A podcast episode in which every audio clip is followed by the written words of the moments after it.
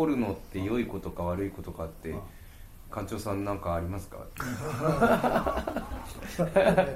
なんか怒ったりしますか？それはねあんた聞いてください。俺怒っちゃう。から「くだらんこと言うな!」ってそれわれた。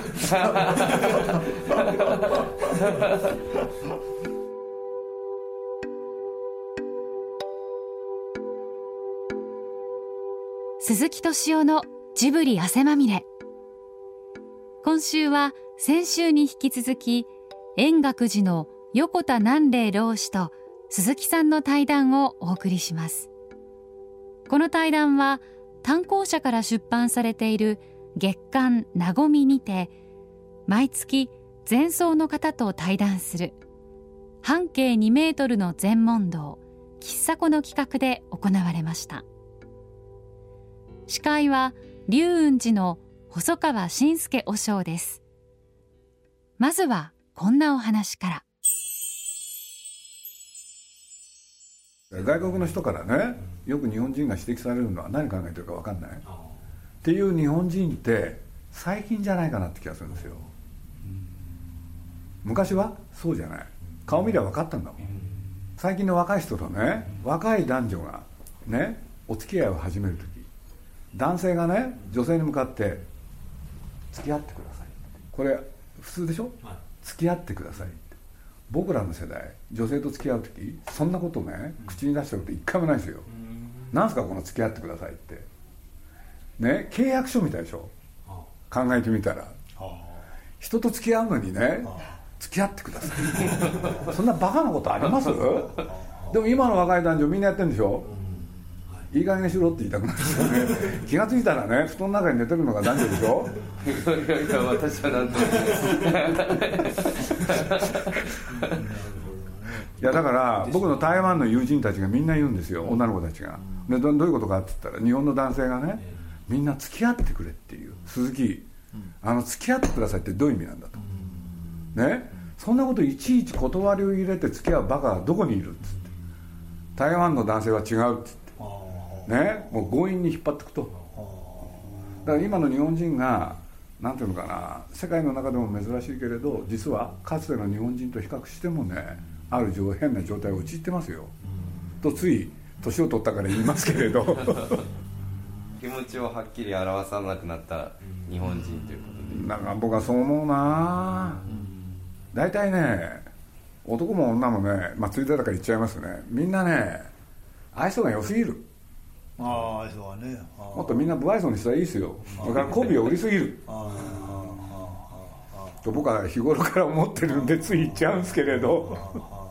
日本人っていつからこんなに媚び売るようになったんですからね。男も女も。そして今の愛想を振りまく。愛想を振りまくのは商売の時だけでしょ本来。違いますかね。私も愛想振りまいてるけど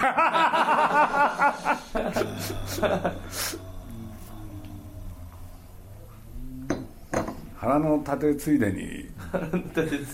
外国へ行ってテレビつけると面白いですよね。キャスターの顔がね、はい、違うんですよね。要するに薄ら笑いがないんですよ。薄ら笑い。要するに日本のキャスターってみんなね一生懸命ねなんか一種の媚びを打ってますよ、ね、ああまあでニコニコしてますよね、ね。はい、ところが外国人のキャスターってねみんな厳しい顔してるんですよそれいつからそういうふうになったんだろう？ってなんもっとねみんなねそっけなかったですよ。なんて思うのは年のせいですいやいやいや。私はけどあのお話をする立場ですわね、やっぱりこう愛想よくした方が。そっけそっけなかった愛想よく。ね、本質的にはあんまり愛想よくないですよね。まあそうですね。いやいやいやいや。かもしれませんけどね。愛想よくないですよ。媚びも売ってないし。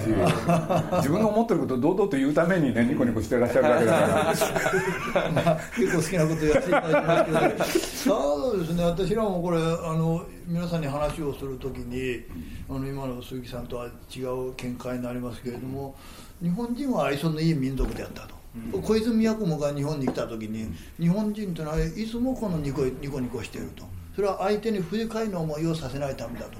たとえ自分がどんなに辛い思いをしていても辛い思いを相手に感じさせないように辛ければ辛いほどにこやかな顔をしていると。それは相手との関係相手にどう思われているかということを常に大事にする民族であるということそれって仏教関係ないですか？関係あると思うんですけどね。ありますよね、ええ。だからそういうことをね、ニコニコしたらあの世行って幸せになれるからでしょ、ええええええ。そうそういう仏教が出てきたからですよね、ええダメですかね？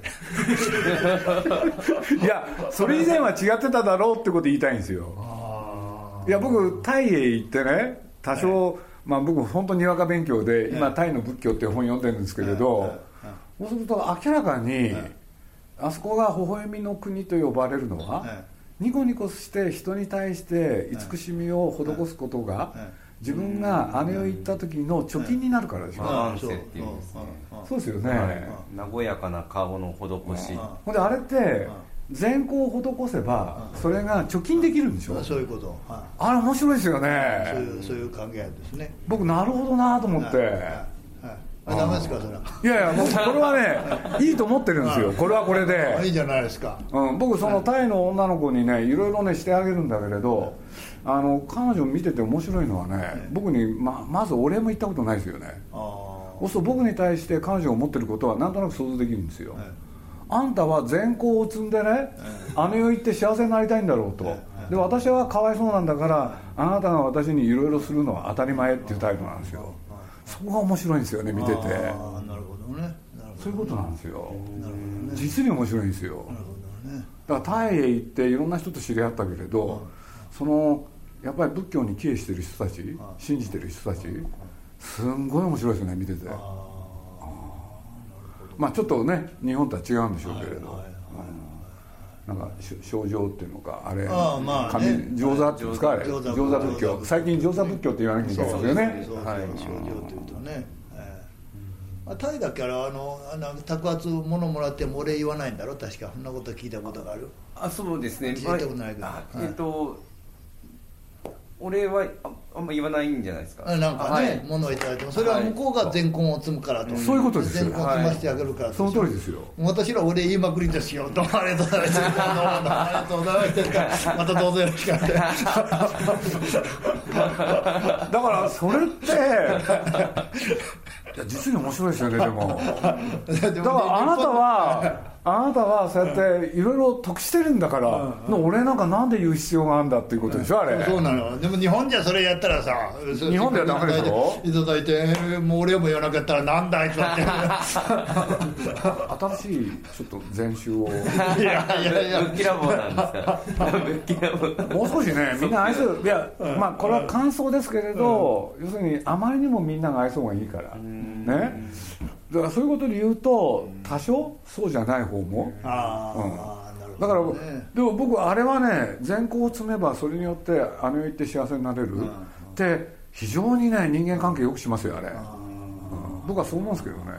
だっていちいちね俺言われるのもしんどいし。ああねなんていう気がするんですけど、いかがでしょうか？いやそう私らもねこのここの間も円覚寺のこう中高って言ってね再興した偉いお坊さんがいるんですよねあの門建てたのそうなんですよ、門建てる時にね当時のいわゆる財閥ですね、多額の城代をくれたのね、はい。でもいそのいただいたお塩はね一言も礼言わなかったの。立派。それでねああやった人はねこんなにねあなたはね我々あんたにしては大したことないかもしれないけどね、自分はこれだけのねこの財産はね寄付してるんだって言ってまあ言うわけですね、はいすると怒ったって言うんですよ、うね、自分がね功徳を積むのにねなんでわしが礼を言うかってねこういう話それはすごくわかりやすいですよ僕、ね、でも私はねその方のあの伝記を本に書いたんですけどね、この話は入れなかった。それは分かってくれる人と。それ広めてくださいよ。だってそれ大事だもん。あ大ですか。だってねやっぱりそれやる人はね勝手にやってんだもん。それで見返りなんか期待しちゃダメですよそんなもまあ、まあのそうなんですけどね。でもでもやっぱりね今はねえー大きくくれたらですね。目的を上げるとかね。あの色紙を上げるとかですね。こうやって名前書いたりとか。あの難しいとこやねなんとか変えた方がいいですよ。あ悪い習慣ですよそれ もういくら以上はね館長の賞をあげるとかねななってんです名よ前がちょっと上の方にあったりとかそうなのかな。う ん僕はそのタイ人と付き合ってそれを知ってねあ本当に勉強になったんですよね。だって本当に感謝なんかしてないですよ。だって得するのはあんただろうっていう顔してんだもん。そうなのよ。でも難しいっす難しいのはね私もそうするとお礼状書かんでいいから楽だよね やっぱりね。心にもないこと書くって嫌でしょ？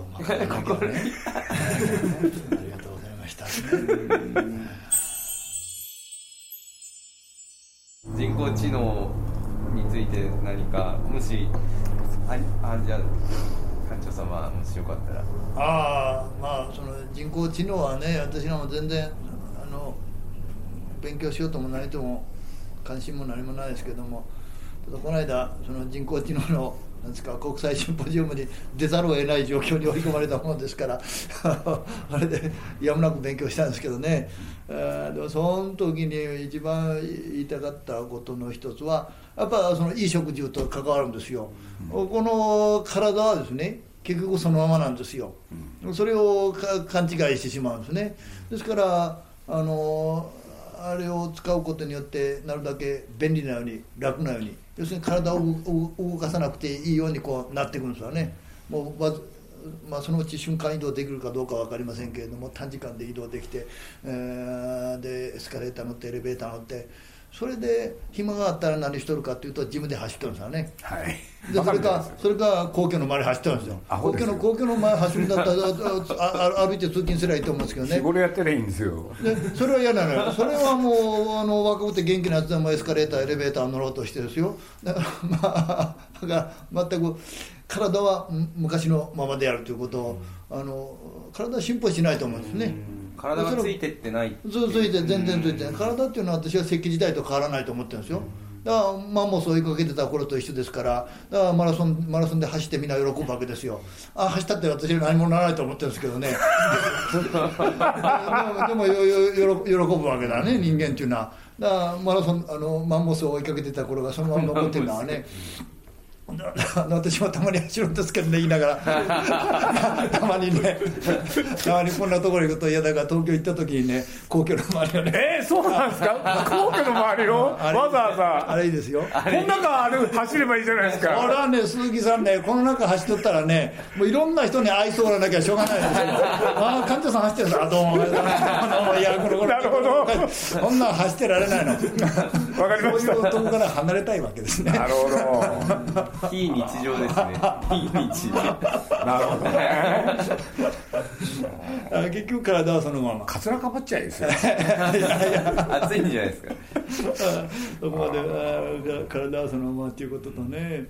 それとはでもやっぱりいまだにこのこう究極のこの間もあのなんだっけなその人工知能の番組を見てたんですけどね、なんかこう私らもレレンブラントか、レンブラント。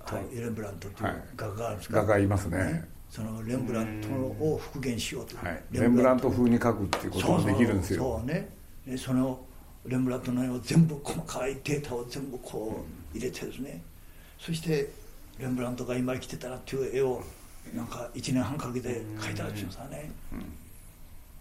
しかし人間っていうのはねレンブラントがレンブラントでないような絵を描くのが人間だろうと思うんですよね。全く違うように人間は描きうるんですよ。それは全然違うんじゃないかなとか思うんですけどね。機械はやっぱりレンブラントのようしか描かないでしょ。うんでもでも人間の心ってのはねレンブラント嫌だって言ってね全然ねレンブラントでない絵を描く描きたくなるのはね私が走りたくなるのと一緒でね、山より大きなイノシイノシシは出ないっておっしゃられてましたけど。ああそれはけど分かんないね、なるほど。はいでも出てきたらどうするかって言われたら。うん。出てきたらどうしたかって言われたらバーッと逃げるだって言って向こうで質問されてましたけど。それはそれは分かんないですね。だから人間が想像しなかったものが生み出されるかどうかはそれはこれから分かんないとは思うんですけどね。ただあのその時にも私がこれこれが利川先生から褒められたのはやっぱりそういうもうだ止め止めることはできないと思います、もうどんどん作るでしょ人間作りたいんだから、まあそうですね。あどんどん作作ってくるでしょだからその中で生きていく我我々としては自分にこれは必要か必要でないかということをちゃんと判断しないと大変なことになるであろうと、あそこも面白いですね、ええ。必要か必要でないかって、え。だっていらないものもあるじゃないですか。そうですいらないものだらけですけど。そうそれがねまあもう買っちゃうから まあ私らもそういう面がありますけども。でもまあまあそれが仏教で樽こ樽を知るって言ったんですけどね。自分はこれで十分だということを、ね、あの見見失ってしまうと大変なことになるんじゃないですか。ってななおのことを自分自身の判断力。樽を知る。これがいいと。自分にとっての本当の幸せは何であるかということがかもあの考えなければならないのじゃないですか。便利になったけど結果健康が悪くなってあー不幸せになってこんなはずやって言っちゃ何もならないとか思うんですよね。というようなことを大まか申し上げたのかな。さっきおっしゃるあのお話ししてたあの人の記憶を自分の記憶にできる技術っていうのあがあああまあ、できてたとしたらどうどうないやそれは私はできんのじゃないかなとか思ってるんですけどね記憶っていうのはどこにこのあるかというのは私は私が勉強した範囲ではいまだに解明できてないとこ思思ってはいるんですよ。うん心の在りかというのと一緒でね。それはねあるある説によればですねこの空中にあるとかね記憶がにあるとかねうんここにあるとかねそうそうなってくるとああ荒屋敷説と違ってきて面白いんですけどね。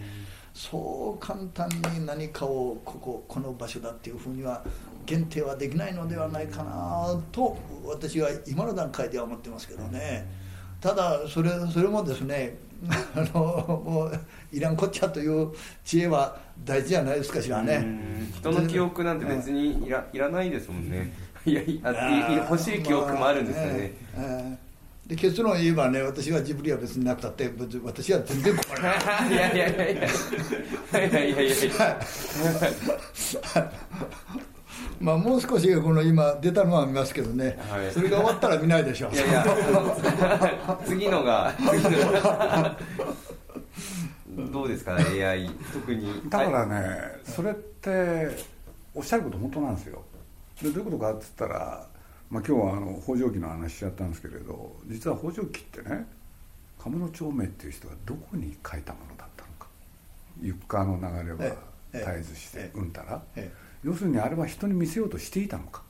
ああ。これはその昔ね野坂昭之っていう人がそれを指摘してるんですよ、うん。そうするとね自分のために書いた、うん。うん。で誰かに読ませようって意図はなかったはずだって。ああ。っていうことをね野坂昭之っていう人は指摘したんですよ。ああ。これでだから鴨の長明がね自分への戒めとしたいことを書く。っていうのと、まあ、野坂昭之っていうのは流行作家でしたから、誰かに頼まれて自分が、ね、生活の糧として原稿料を稼ぐために書く、これはもうまるで違うだろうと、そうすると野坂昭之っていう人がそこで問題にしたのはねやっぱりそれって何なのかなと、要するに本来ね人間が生きていく上であの必要なものっていうのと必要じゃないものがあるって。やっぱり野坂さんもそう言ったんですよ、これで何を彼が言おうとしたかっていうと、ねせね仕事には2種類ある、生産的な仕事って、もう一個。非生産的な仕事って。で我々がやってる人に頼まれて原稿を書くこんなの非生産的に決まってるだろうって。本来人間が生きていく上でいらないって言って自分で書いたんですよね。だからその点で言えばやっぱりジブリだってそうですよね。その心は 考えはやっぱり自分たちで映画作る時にどっかに置いとかなきゃいけないですよ、まあそうよね。うん、それを持ってなきゃ。そうよね。ね、やっぱり人に何か伝えるわけですからその上で。本来、ね、みんなが食べるものを作るとかそういうことの方が偉いに決まってるんですもん。それだけはそう自分に言い聞かせてますけどね。それはそう思ってるんですよね。だからやっぱり人間がね生きていく上で何が大事かって言ったらやっぱり衣食住なんですよ。だからその第一次産業っていうのが本来もっともっと尊敬されるべき、だから第二次産業第二三次産業っていうのができたから世の中ってのはややこしくなってるわけですからね。だからまあそれを無理やりね今の AI の話の方に結びつけようとするとむちゃくちゃ難しいんですけれどただ僕はねあのつい先だってそういうのを、まあ、ちょっと考えたんですけれどある人がこう言ったんですよ。人間っていうのはね人類っていうのは現在どの程度成長したね、うん、要するに種族なのかと、うん、生き物なのかと、うん、そしたらねある学者が言ってるんですよ、まだ幼いって。全然ね中学生にもなってない高校生にもなってない、ましてや大人なんかなってないんだって。まだ幼いんだと、そうするとその幼い人たちがね一生懸命考えて作ってるのが今の AI でしょ。そうそうするとねまあいろいろ言ってるけれどね大したことないんじゃないかなって 僕なんかどっかでねこれは楽観論かもしれないけれど。だから僕は例えばあの自分が乗ってる車あるじゃないですか。あれの車をね買ったばかりの頃こういう事件があったんですよ。これである時ねちょっと必要があって上野行ったんですよ。で帰り高速に乗ろうと思いました。でもその時気分がねなんかそういう気持ちが働いて今日は下で帰ろうって。俺である交差点で車止めました、うん、信号が変わったから行こうかな。って思った瞬間、うん、車動かなくなったんですよ、うん、そしたらこのねナビのところへあのー、販売店すぐ電話してくださいって。連絡してくださいって。この状態に陥ったら。でしょうがないから電話したんですよ。何が起きたかって言ったら一つはすぐ警察を呼んでほしいと、同じ交差点のど真ん中に車が1台置いてあったらこれは事故のもと、俺で僕はもうしょうがない。ね、警察呼んだらなんとね上の署かどっかから8人も来てね、まず車をねその路肩にね近づける寄せる。これでまあ事なきを得て。でそこへ車あのなんですかレッカー車が来たんでね。そのレッカー車で車を運んでもらう。ほんでまあその結局車をねそこへ預けたんですよ。直すっていうんで。でそれが一昨年の暮れ12月30日かなんかなんです。これで言われたんですよ「すいません鈴木さん。工場がね動くのが1月4日からだと、本当に申し訳ないですけれど、ね、正月だから我慢してくださいと、で僕待ったんですよ。そしたら1月4日になったの。そしたらね1月4日の朝一番、車治りましたえ？治った？だって故障したでしょ、でだって今日から工場でしょって言って話したら「ええ」って言うんですよ「あの」って言いにくそうなんです。でどどうしたの？って言ったら「いやちょっとあのねあのエンジンのところをもう一回こうやってねいろいろ触ってやったんですよ」って言うから「ちょっと待ってそれってさパソコンので言うと再起動って聞いてみたんです。そしたら「はい」って言うんですよ。えー、って。車って再起動が必要なの？って言ったら今の車そうなんです。だけどさあの時俺がもし高速に乗っててやったらそれ事故になってたでしょ？って言ったらその通りです。要するにいわゆるデジタル関係って常にその運命を要するに人工知能の時代になって車が自動運転って言われてるじゃないですか。あれ全部ねコンピューターなんですよそうするとそこかしこでもう想定されてるんですよ。つまり何かっていうと再起動しなきゃいけないって。そそんな状態で果たしてね今の自動運転なんてできますかね。そう僕いろいろつてをたどっていろいろねそういうところの最前線にいる人たちの話を聞きました。できるわけがないって言ってます。でそういうことで言えばねなかなか難しいんじゃないですかね、うん、だから僕はそのある学者が言った人類はまだ幼い。そっちをね信じるんですよやっぱり。ほんでねやっぱり人間はすごいなんてみんなが思って思い高ぶってるとねひどい目にあるんじゃないかなって。ね。なんとか返し。しっぺ返し。しっぺ返しがっていう気がしてんですけどね。どうなんだろう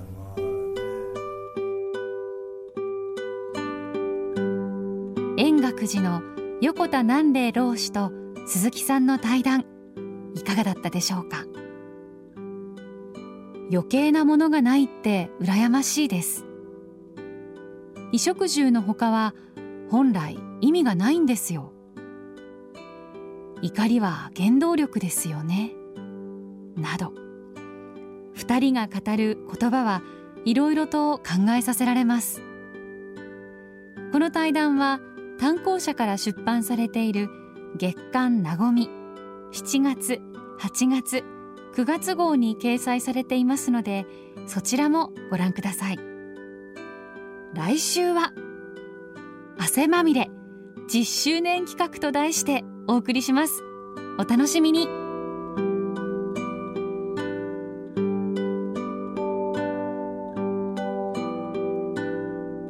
鈴木敏夫のジブリ汗まみれ。